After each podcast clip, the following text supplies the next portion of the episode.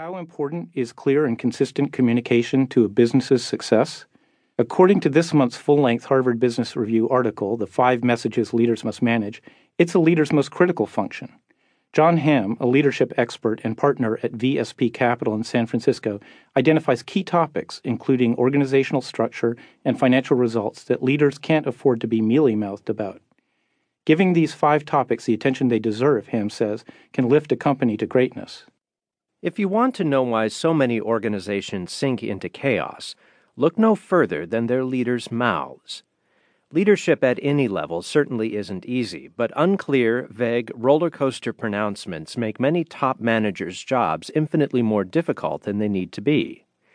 Leaders frequently espouse dozens of cliche infused declarations, such as, let's focus on the key priorities this quarter customers come first, or we need a full court press in engineering this month. Over and over again, they present grand, overarching, yet fuzzy notions of where they think the company is going. Too often, they assume everyone shares the same definitions of broad terms like vision, loyalty, accountability, customer relationships, teamwork, focus, priority, culture, frugality, decision making, results, and so on, virtually ad infinitum. Even the most senior managers nod in polite agreement when the CEO uses inflated terms like these, but the executives may feel somewhat discomfited, wondering whether they've truly understood. Rather than asking for clarification, a request they fear would make them look stupid, they pass on vague marching orders to their own troops, all of whom develop their own interpretations of what their bosses mean.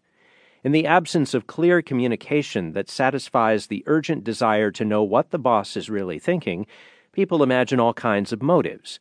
The result is often sloppy behavior and misalignment that can cost a company dearly. Precious time is wasted, rumors abound, talented people lose their focus, big projects fail. By contrast, think of the way a high reliability team, say an emergency room staff or a SWAT team, works. Every member has a precise understanding of what things mean. Surgeons and nurses speak the same medical language. SWAT teams know exactly what weapons to use and when and how and under what conditions to use them. In these professions, there is absolutely no room for sloppy communication. If team members don't speak to each other with precision, people die. People don't die in corporations, but without clear definitions and directions from the top, they work ineffectively and at cross purposes.